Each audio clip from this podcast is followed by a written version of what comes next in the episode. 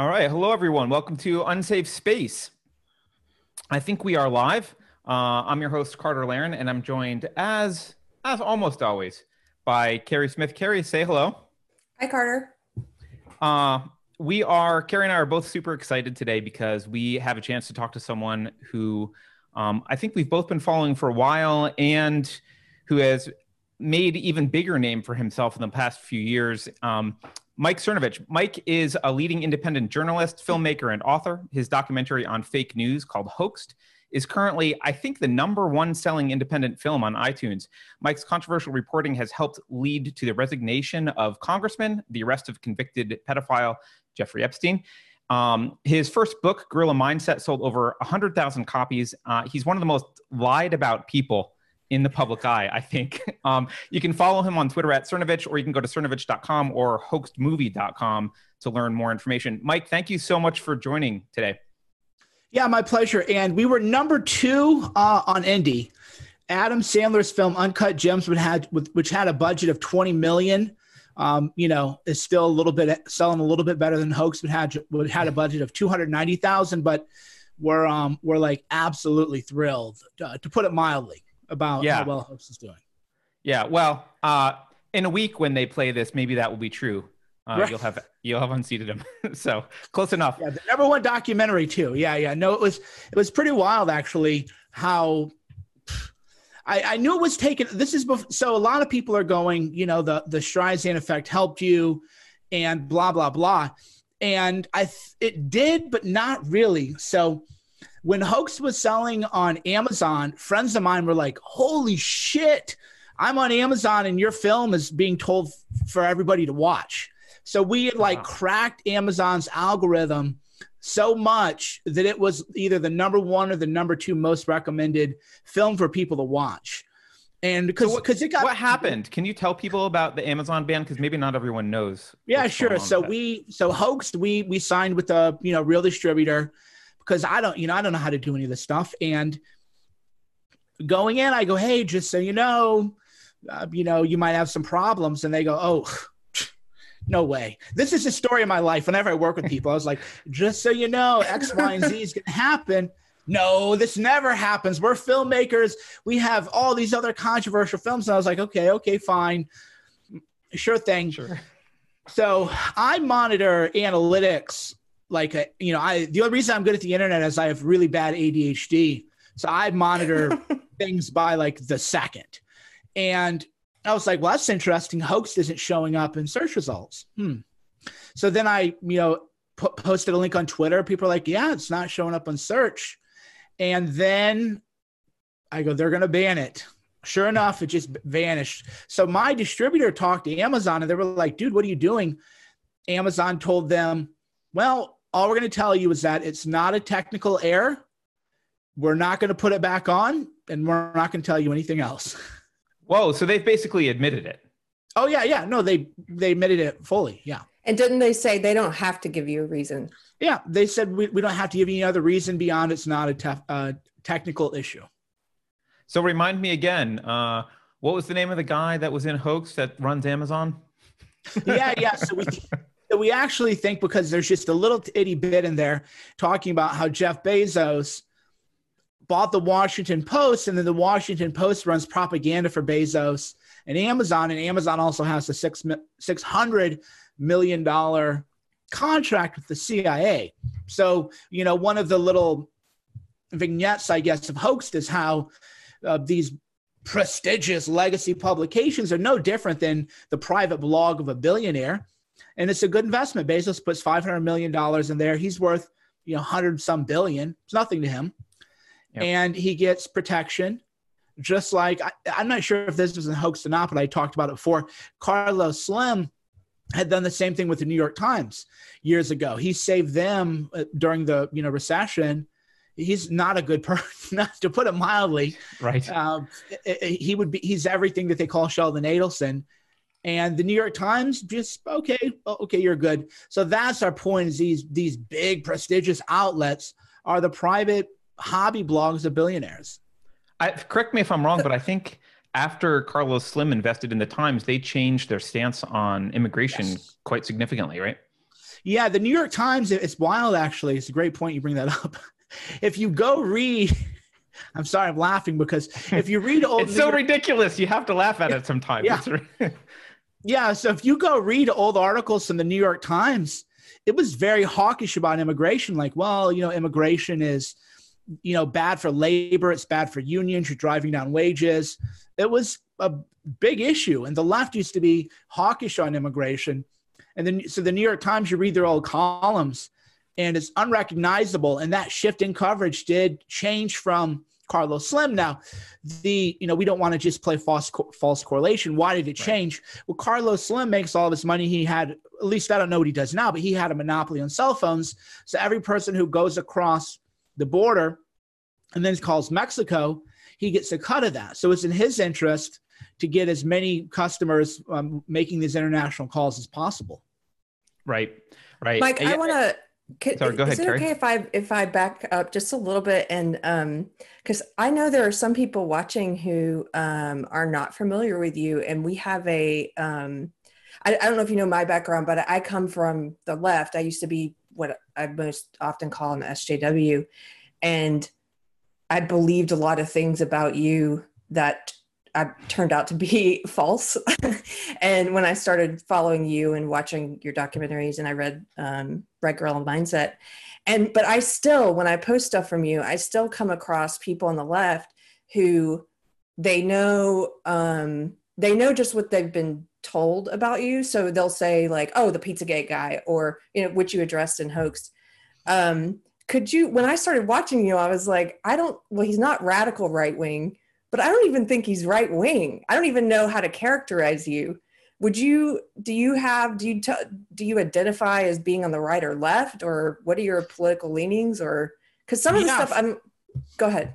Yeah. One thing, to be direct and then indirect is the indirect answer is that if you're a person, you're like a kaleidoscope and people sort of tilted a certain way. And then that's who you are. And that's the totality of who you are. There's a line, I think, from Buddhist thought, which is you pick up a handful of sand and you call that all of the universe. There's a common human thought process. So people go, oh, Cernovich is this or Cernovich is that. When in fact, in a way, I'm like, I'm 42 and I always feel weird saying this, but I'm always like, what do I even do? You know, like, why are people so mad? Like, I don't even get it. I'm like, what do I do? Oh God, you're mad about shitty tweets from 10 years ago. I'm satirizing something else, you know, but you're not mad about James Gunn's tweets, or you're not mad about, you know, everybody in 2011 on Twitter was a moron. And they're like, well, you know, the PizzaGate thing. I was like, oh, so you mean like how I was talking about Jeffrey Epstein? No, you weren't. Yes, I was. You mean like how I went to court to win a lawsuit to get records of Jeffrey Epstein? No, you weren't. It's on, you know, and that's where, you know, and you talked about that in the DM, like criticism versus hate is, I've never had somebody say, you know what, I don't like this guy. He's the PizzaGate guy. And then I go, oh, you know, here's the Miami Herald, Julie Brown, you know who she is. Yeah. Well, you can read her articles and she mentions my role in getting these Epstein records. Nobody's ever said, holy shit, I had this guy pegged all wrong. You know, maybe I'll reassess my view of him. Maybe there's a little more complicated conversation to be had there. It just never happens. And so the hardest thing, and this will happen as your guys' profile grows, is just people believe things about you that aren't true. They write things about you that aren't true. And at first it hurts, but then you see it where they're just, I'll give you an example. There was an article in the New York Times, or a column, whatever you want to call it, where they claimed that my wife was Asian. And it's like, well, no, she's Persian. And the whole article, the theory of the article was white supremacists are attracted to Southeastern Asian people because of white supremacy. No, I'm not kidding you. This is an actual real column that you can find in the New York Times. I'm not joking. There's no exaggeration. And then if you read it, they're like, oh yeah, then Mike Cernovich's wife is Asian. And I'm like, you people are just idiots. So first of all, that pretzel logic of, you know, if you're in an interracial marriage, that's really more proof that you're racist than if you weren't. But they can't even, at the New York Times, they can't even figure out that my wife is a Farsi speaker. My daughter's name is Syra. The other one's Rumi. Rumi's a Persian poet. You don't have to be the most cultured person in the world to be like, oh, Syrah and Rumi, I wonder if that's after like Cyrus the Great, or Rumi, I wonder if that's like the poet. And these are supposed to be like learned, literate people. And then even with the Epstein stuff, I had people try to say that I was filing the suit to help Epstein. And so at some point, your brain will break. It'll just scramble if you don't become comfortable with just people are going to believe things about me that are dishonest. And some people mean well, most people don't. And then the flip side to that is it's just, I'm very conscientious of like, if you find me today and you read me for a year, whatever you believe is going to change. But you're going to have to spend a little bit of time, because you're like, oh, it's been a year. He hasn't said anything crazy. I tweet hundreds of times a day too. It's like, there's no, like, reporters would get bored with me because they'd be with me, you know, we're cracking open bottles of wine, you know, they're thinking that the real me is going to come out, and they're going to get these like recordings of me. Hundreds of hours I spent with reporters. And I'm just like, no, there's no real hidden agenda here. So the left, they do have a caricature of you, but MAGA people have a caricature of me. Everybody does. And it's just the nature of being any kind of public person. Well, that's one of the things I like. Go ahead. Well, one of the things I like about you is that you, like you said, the MAGA people have a caricature of you as well. And you don't seem to be, I appreciate people who aren't beholden to ideology over, for lack of a better word, like searching for truth or trying to figure out what they really think about things. And you piss people off equally on both so-called sides. If you're a person who believes in right and left is important, then if they actually start following your feed, it's like, oh, now all the MAGA people are mad at him because he doesn't support what's happening in Syria, or, you know, you are an equal opportunity offender. It's because you're just trying to figure out what you think. I had one other question about this though, since you mentioned about people like sending hate your way and stuff. I was wanting to ask your advice on, because you also, I noticed you'll interact with people sometimes. Some of your biggest critics, you'll retweet them, and you'll retweet people who maybe prove that you're wrong about something, or have a study that says the opposite. And how do you discern? I'm at a place where I'm trying to be able to discern between the criticism that's in good faith and the criticism that's in bad faith. So because then there's the other people you dunk on, which is hilarious. And I don't usually name call, but when I see you do it, I'm like, how did he do that? That was the perfect person to do that to. So how do you make that distinction between criticism? Yeah. So I found that most criticism is done privately. People like you, for example, you'd be like, hey, so people said this like thing about you, you know, is this like a true thing? And that usually comes from a good place, a place where you're just trying to understand it. But if you're tweeting out, oh yeah, did you know Cernovich is the worst person in the world because of X, Y, Z, you're not actually trying to, because my DMs are open, you're not actually trying to figure anything out. You're just trying to use me to get views, dunk on me to get views. And because of that, I just, you know, I act accordingly. So like one thing I do is so the reason my insults are so good is because if you go to a basic human level, because it's usually men attacking, it's never women, it's usually men. And every man is insecure about one of three things, right? His job, you know, how much money he has, you know, how does he look, or the attractiveness of his wife or the women that he dates, right? So what I do is I'm just like, I wonder what this guy's insecure about. It's got to be one of those three. and then, so you just zoom into that like one of three category. I bet it's this. Okay, here's where I'm going to go in. So it's that basic human nature where you're finding, or one person put it, Andrew Morantz wrote a lengthy book about me. And before he decided to portray me in a different light to get the podcast views that he went on a huge podcast speaking tour on my name to the TED Talk because of me, he was like, you know, I think I figured out what you do. And I go, what? He said, well, you know, you always told me to read How to Win Friends and Influence People and how great the book is. And I said, yeah, Andrew, yeah. He said, so when you're going after people, you just do the opposite of what the book says to do, right?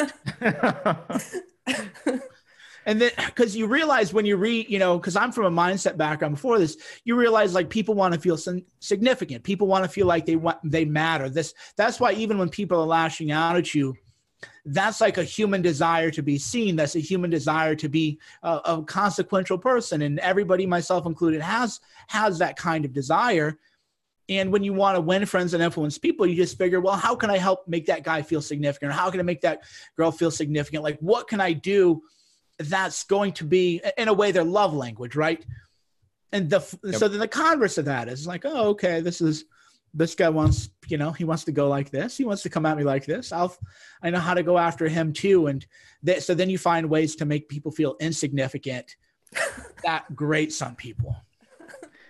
Can you talk a little bit about what your role is? Because I know like how you view your role in society, because I know, you know, in Hoax, and Scott Adams has talked about this extensively, the two movies, you know, outlook on life. And as Carrie mentioned, each camp tries to label you one thing or another. But you've talked about being like a funhouse mirror. And I think that's not a role that people are used to even existing in the world. So when I first heard you say that, it was in Hoaxed, and I had already been following you and paying attention to what you're doing, but I would never have thought to characterize what you're doing as a funhouse mirror until you said it. And it was like a new category of a person that I hadn't thought about before. Can you talk about what you mean by that and how you fill that role? Yeah, sure. So that bit in Hoaxed was the funhouse mirror. And here's kind of what I mean by that is people say, oh my God, Cernovich, such a bad person, and here's why.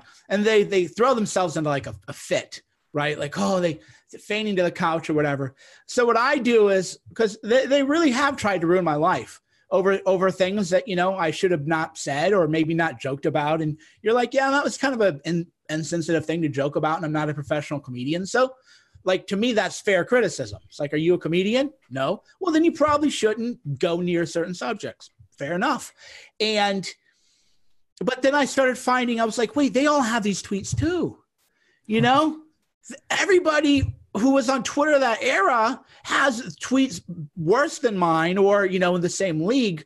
So then I was like, fine, you know, there. So what happened to me is I went on Fox News and I like did so well that there literally was an immediate pushback by the left to get me off Fox News. So I was like, they found things that I don't even think I wrote. I was like, okay, well, I'm just going to find your stuff. And I'm going to find your tweets. Okay, you tweeted about pedophilia? Well, you clearly are not joking, because I'm not joking. Because if I say anything, then I mean it sincerely. Okay, then that's what I'm. And then people are like, how dare you? This is weaponized outrage and bad faith. And you're like, wait a minute. How is it bad faith if I do the same thing that you're doing? Well, I mean, it's different. Why is it different? They can never explain that, right? Well, it was just a joke when he said it. Well, how do you know? The James Gunn thing, I think, was like because first of all, I don't think most of that stuff was a joke. Ha, ha, ha.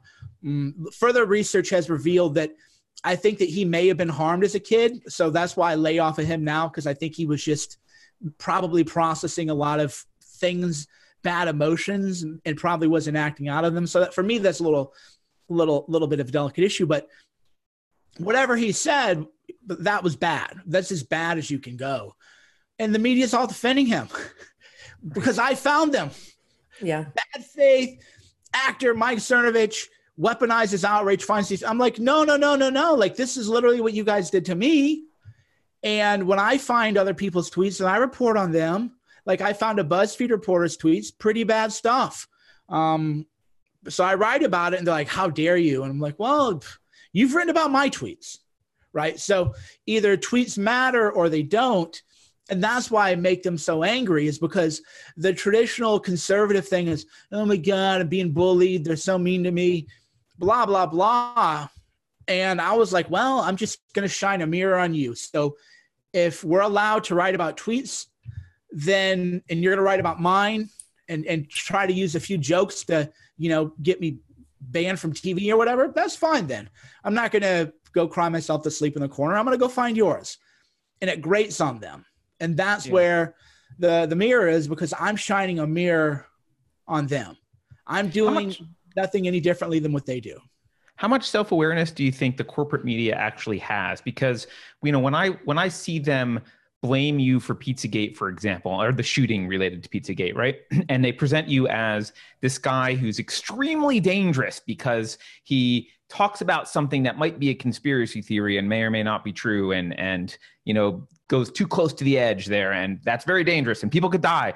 When they make that case, I think normal people see the media say that and think, isn't that what you guys do all the time? If this small guy over here is that dangerous, how much more dangerous must be the corporate media doing all of this all the time?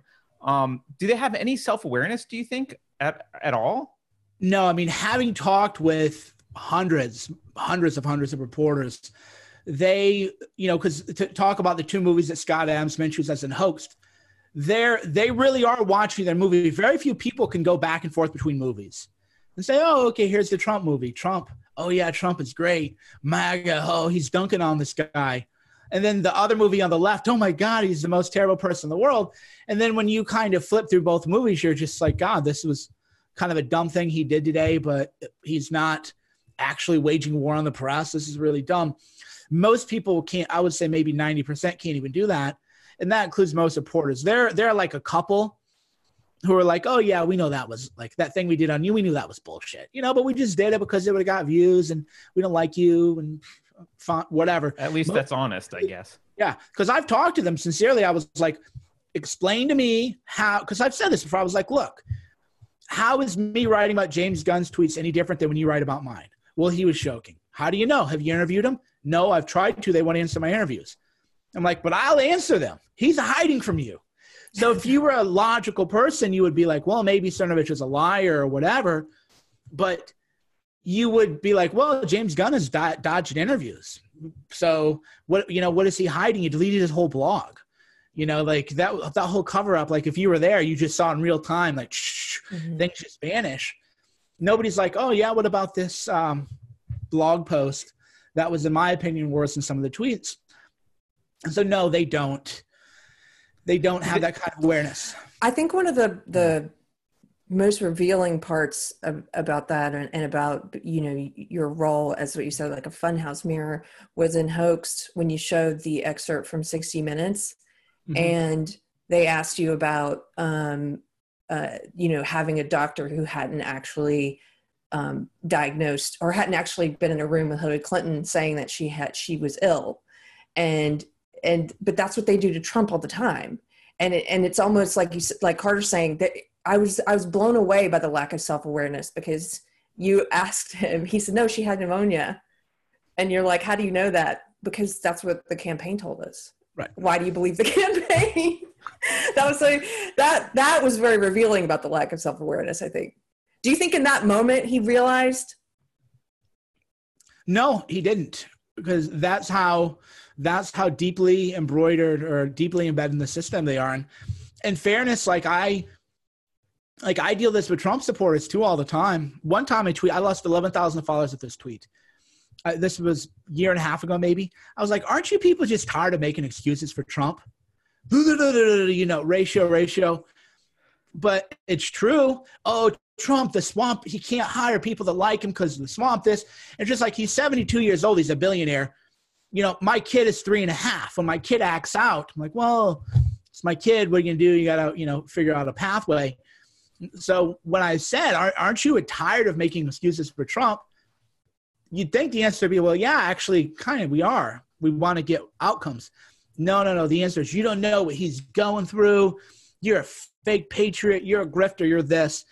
So that lack of self-awareness that the media has is the same that just anybody who's partisan has. So there's nothing special. Yeah. I mean, one of the other things that really struck me about that clip, even in Hoaxed, was the laziness that the mainstream media just seems to embody in a way that I don't think regular people understand just how lazy reporters are. There's just literally no, I mean, PizzaGate was an example. There's been zero follow-up for any of the stuff that's kind of hokey in those WikiLeaks emails, nothing. And when you confronted him about like, well, why would you believe the Hillary campaign? Is reporting that lazy, and has it always been? I mean, I know in your in your documentary, you've got an expert talking about the past and how the history of media. I think it's Jim Kuipers. But in the last 5 to 7 years, it seems to have gotten a lot worse, and he doesn't really talk about that too much. Has media always been this lazy, or like what happened? That's a good question. So I probably, even though we put him in there and he offered that perspective, I think it's probably always been this bad. And here's sort of why. The reason I look really great at what I do is because I stay in my lane. And I don't venture out. So even with the coronavirus stuff, I'm not going into like deep mathematical modeling or something like that. But there, you'll be a reporter, or at least you'll see on Twitter, somebody will be like, oh, Saudi Arabia and Qatar are having this problem. And now they have an opinion 5 minutes later. And then I'll back search their old tweets, right? I'm like, you've never mentioned Qatar in your entire life. There's no evidence you've ever been to the Middle East. There's no evidence you've read a book about the Middle East. But you now know about the very intricate, delicate, tribalistic relationships and the 15 different forms of Islam permeating through 2 different oil-rich Gulf nation states. Get out of here, right? So they'll just hot take, oh, yeah, the Saudis are the bad, or the Qataris are bad, or Qatar has a military base, therefore they're good. And you can't know everything, but they feel like it's like they never graduate undergrad. You're an undergrad, and like when I was an undergrad, I had opinion on everything, right? Oh yeah, free will. Why? Well, because I feel like now people are like, well, it's free will. I'm like, yeah, I think it is. If they want to argue with me, I was like, I'm not going to argue with you. I've read the books. I've read Dinette. I've read all the stuff. Okay. You know, cool. I don't feel like if somebody's like, well, I don't think free will exists, debate me. But I'm not. And I'm that way about like a lot of issues is whatever the hot issue of the day is, I don't feel like I have to jump in and have an opinion. Or if I do, I try to have an informed opinion. So a lot of it is not even bad. Like take, for example, Saudis versus Qataris. This broke down like, I don't know, 5 years ago, 3 years ago, whatever.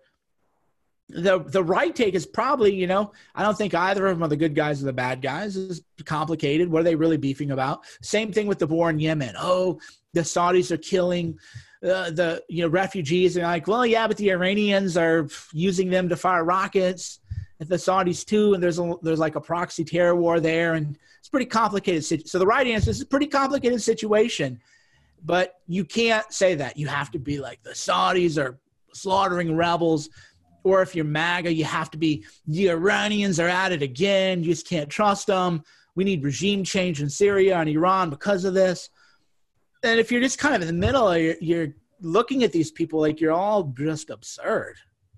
Yeah, it's interesting that you bring that up because I don't know much about the Middle East, but the other day I ended up reading, I couldn't sleep, and I read about the Iranian Revolution or the coup in 1953.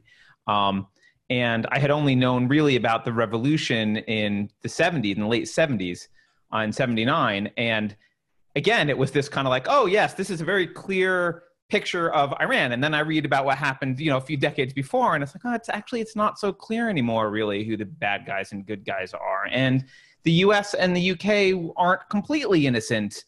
And everything seems to be much more complicated. And the thing that's... I'm thinking about now is actually the coronavirus is a great example of this. You've got two sides of the coronavirus narrative that seem to be, the whole thing is a made up hoax kind of, it's like the flu or it's an apocalypse and Trump has done everything right or everything wrong.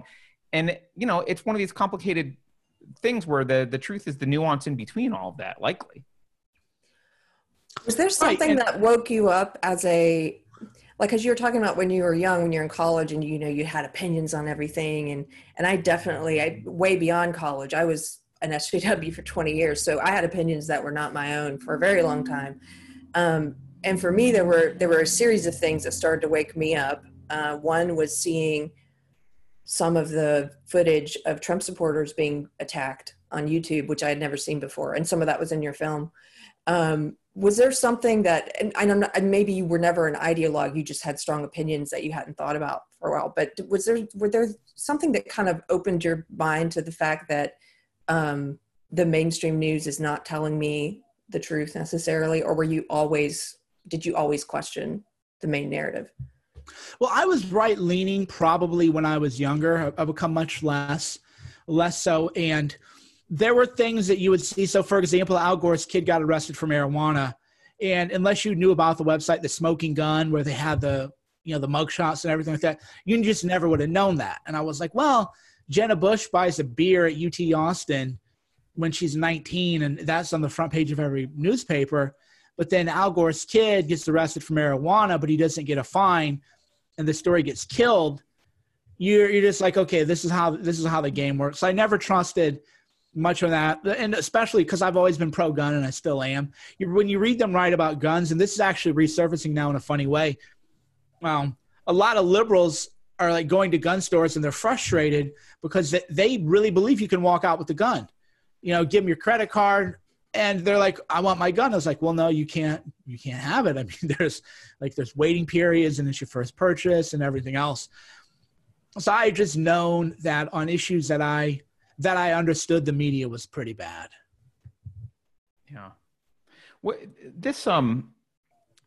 the other thing that's come out recently is this Russian collusion narrative, which I know you've talked about in the past, but I'm wondering if it's making me wonder if most of what the mainstream media engages in is just projection, because if you see the declassified footnotes from the IG report now, it turns out, let me quote Senator Chuck Grassley and Ron Johnson, quote, "These footnotes confirm that there was a direct disinformation campaign in 2016, and there were ties between Russian intelligence and a presidential campaign, the Clinton campaign, not Trump's."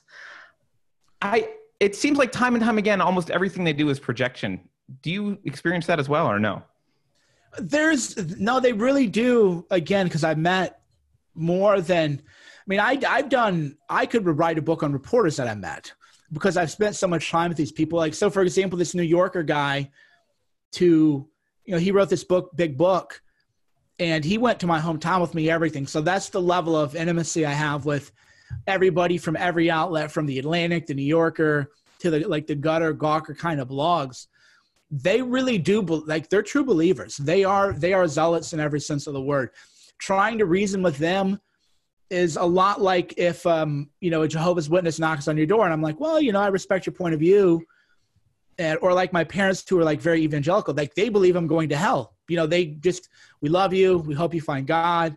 If you don't, and there's no way that I can tell them, well, maybe there's something else to this.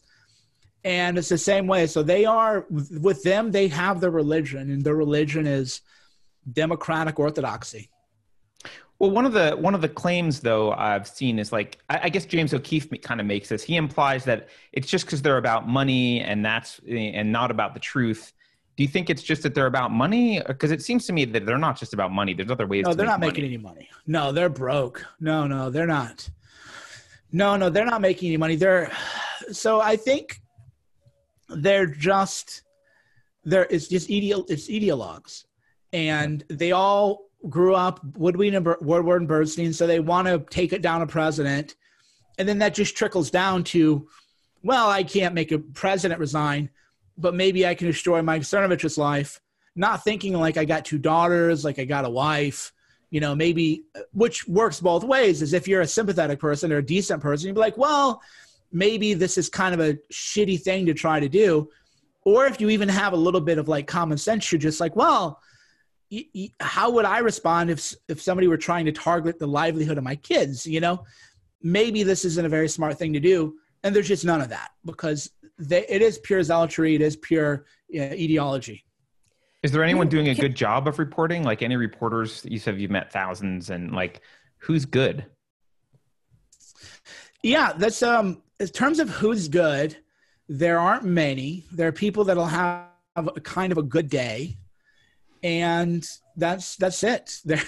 There's no person who, if I read this person, I believe it. I'm like, well, I better look behind this. I better look behind that. But there are people that I think were fair. Like, so for example, Morantz's articles were fair. His book was fair. And then he was a good writer, and then he goes to these talks. And so I'll give you an example. the book's like pretty straightforward, pretty clean about my life. Then he goes on a podcast with Sam Harris and says, well, yeah, I found Cernovich's divorce records and he didn't want me to find these. I had to really dig. And it's like, I showed you them myself, right? Like you didn't have to dig for these. The only reason people know that I made money in a divorce is I've talked about it. There's no like sleuthing that you had to do. And so that was a little disappointing because he was somebody who I thought was, you know, pretty far left in terms of his views, but you could generally speaking rely on what he was writing. You're like, well, that's true. It might be slanted. You're putting together facts of a person into a puzzle, and that the mosaic is going to look for everything, because even my own people, I've linked to things about me that I thought were pretty fair. And like, if you like me, you're like, I can't believe they wrote that thing about you. Like, what are you talking about? Like they, you know, they said that I've made some mistakes, and I have. So if people love you, they get mad too. And ultimately everybody in media, they have to pander to their base. And the left, if they write, I had a reporter tell me, he said, if I write anything about you that's nice, I get emails, like hate mail. You're legitimizing him or whatever, even if it's true, right? That's why I was written out of all those Epstein stories, is because if you tell the truth about me, then you're going to just get a ton of hate mail. So, you know, why write about them? But by playing to that audience, and your audience takes control of you. You actually tweeted something like that about Michael Moore recently. You said his audience is controlling him now. And I used to be a huge Michael Moore fan, and I would say anyone looking at him objectively now would say that's true, when you start to try and please the audience rather than just doing your work and trying to, you know, find the truth in your work. You're catering. And that also makes me think of something else you were talking about. And I wanted to ask you about the Chris Cuomo had his kind of rant and meltdown recently, and you shared it, and you were like, he's right. There's this golden cage that people in the public eye get put into, and some people have a greater degree of freedom than others. Like you were saying that you have a lot more freedom than he does because you're independent. But can you talk a little bit about what that cage is and how it's different for different people? Because he was sort of, for anybody that didn't watch it, he was ranting that because he's in the public eye, if a man comes up and approaches his family and starts insulting him, he's not allowed to just, you know, tell him off the way that an average citizen would be able to. Yeah, what kind of restrictions do you feel like are around you? Right. So yeah, Cuomo's what they call the rant. I thought he was just speaking from the heart, was like, if you have a show you do every day, you have to talk about whatever the news of the day is. And that's his cage, is just mostly bullshit. Trump yelled at Brian Karem, because Brian Karem was, and you're like, this is fucking dumb. This is just a dumb thing. This is, why am I spending my time thinking about this? But you have to talk about it. And then moreover, you have to choose a side if you're on CNN. Trump is attacking the free press yet again. Can you believe how he's persecuting all these poor journalists? And should we even air these press? That's what your life is, bro. And I've had shitty jobs. So as far as shitty jobs go, that's not even a top 10. But, you know, even if you have a shitty job, you're like, you know, I did counseling corn. I was like, man, this sucks. It isn't like if you're having to play into this hyper partisanship, you don't think, yeah, this job sucks, all things considered. And he was speaking that. And I feel that way a lot too, which is less so because I've alienated so many people over the years. But like, I was pissed off about that bailout of Boeing 96-0, you know, every senator was there, voted for it. So I was just like, fuck it. I'm going to help Democrats win. And people, you know, if you know me, you're like, oh God, you know, there's Mike ranting again. But I lost, you know, 10,000 people. And I was like, good riddance. You were all fucking dumb anyway. Right? You really think I'm going to door knock for Dianne Feinstein? I don't even door knock for Mitch McConnell. Right? Well, wait, I'm glad you brought this up, because I know you don't have a lot more time left, and I wanted to talk about the 2020 election coming up. What's going to happen? I don't know that Joe Biden survives. That's why I've been deliberately cagey when I'm responding to that, because I don't think Joe Biden, there's a non-zero chance that he doesn't make it. He's clearly not a healthy guy. But Wisconsin was very bad for Trump. People can say, well, Trump was running unopposed in the primary and da-da-da. Like, I know all the counter arguments. I think Trump has lost Wisconsin. The coronavirus is bad on boomers. That's his voting base. So he's going to lose a few thousand people just through coronavirus, whatever it is. Even if it's not as dangerous as you know, we've been told, he's still going to lose. He's just going to lose a net number of voters there for sure. I don't think he's gained voters. You know, everybody wants to say, well, all these other people who liked him don't like him. A few, but we're talking a few people who are kind of like never Trumpers anyway. So what happens is you're like, oh yeah, this guy hated Trump, Eric Erickson, but now he's pro Trump. And I was like, well, yeah, but I was around in 15 and 16 and Eric Erickson went all in to stop Trump and couldn't. So how much clout does he really carry? Same thing with Glenn Beck. Glenn Beck did this infamous skit where he put cracked Cheetos in a bowl and put it on his face and said, I'm the Cheeto man, Donald Trump. And all Glenn did was lost his audience. So it doesn't like, oh, Glenn Beck is pro-Trump now. Whoop-de-doo. What is that, 100 votes maybe that he could flip? National Review, Dana Loesch, they were all anti-Trump. So I think it's bad. I think it's a bad map for Trump. But the flip side is Democrats have chosen to run a very feeble and unfit Joe Biden. That's my way of saying I don't know. But if Joe Biden physically survives three debates and physically makes it to the poll, I think it's a good chance that Trump loses. Wow. What about the walkaway movement? You hear a lot of people say like, oh, I used to be a Democrat, or I mean, Carrie's actually in this camp, right? She was a social justice warrior. And now, I don't know, are you going to vote for Trump, Carrie? Well, see, so I finally decided a month or so ago, I'm going to vote for him unless there's some unknown third party person who enters who I really like. And then because I believe in voting my conscience, I would choose that person, but I can't imagine who that would be. So I'm probably going to vote for Trump. And I'm a person who cried the night he was elected and was calling him a demagogue. And so my perception is probably skewed because I've since met a lot of other walkaway people. And so I know a lot of people who didn't vote for him, who hated him and have really swung towards, some of them even became Republicans. Yeah, it's a good question. What do you think of that movement? Do you think it's a lot of people, or? I think it feels like a lot because it's prominent people who are in the media. That was why, you know, like take the Never Trump phenomenon, for example. A lot of people thought the Never Trump phenomenon was millions of people. And that is, in a way, segues into Hoaxed. Is you think that because CNN has a panel, I'm a lifelong Republican, now I hate Trump. National Review, we all hate Trump. The Blaze, we hate Trump. Washington Post, conservative columnists, we hate Trump. So if you're reading the media, you're like, oh, wow, there must be like millions of people who just aren't going to vote for Trump. This is a really big movement. Then you find out maybe it's like 300,000. I mean, remember that guy Joe Walsh tried to run against Trump in Iowa, and He was laughed in the room. So I think that the bias on right now with the walkaway people is, you know, you have a lot of charming, charismatic people.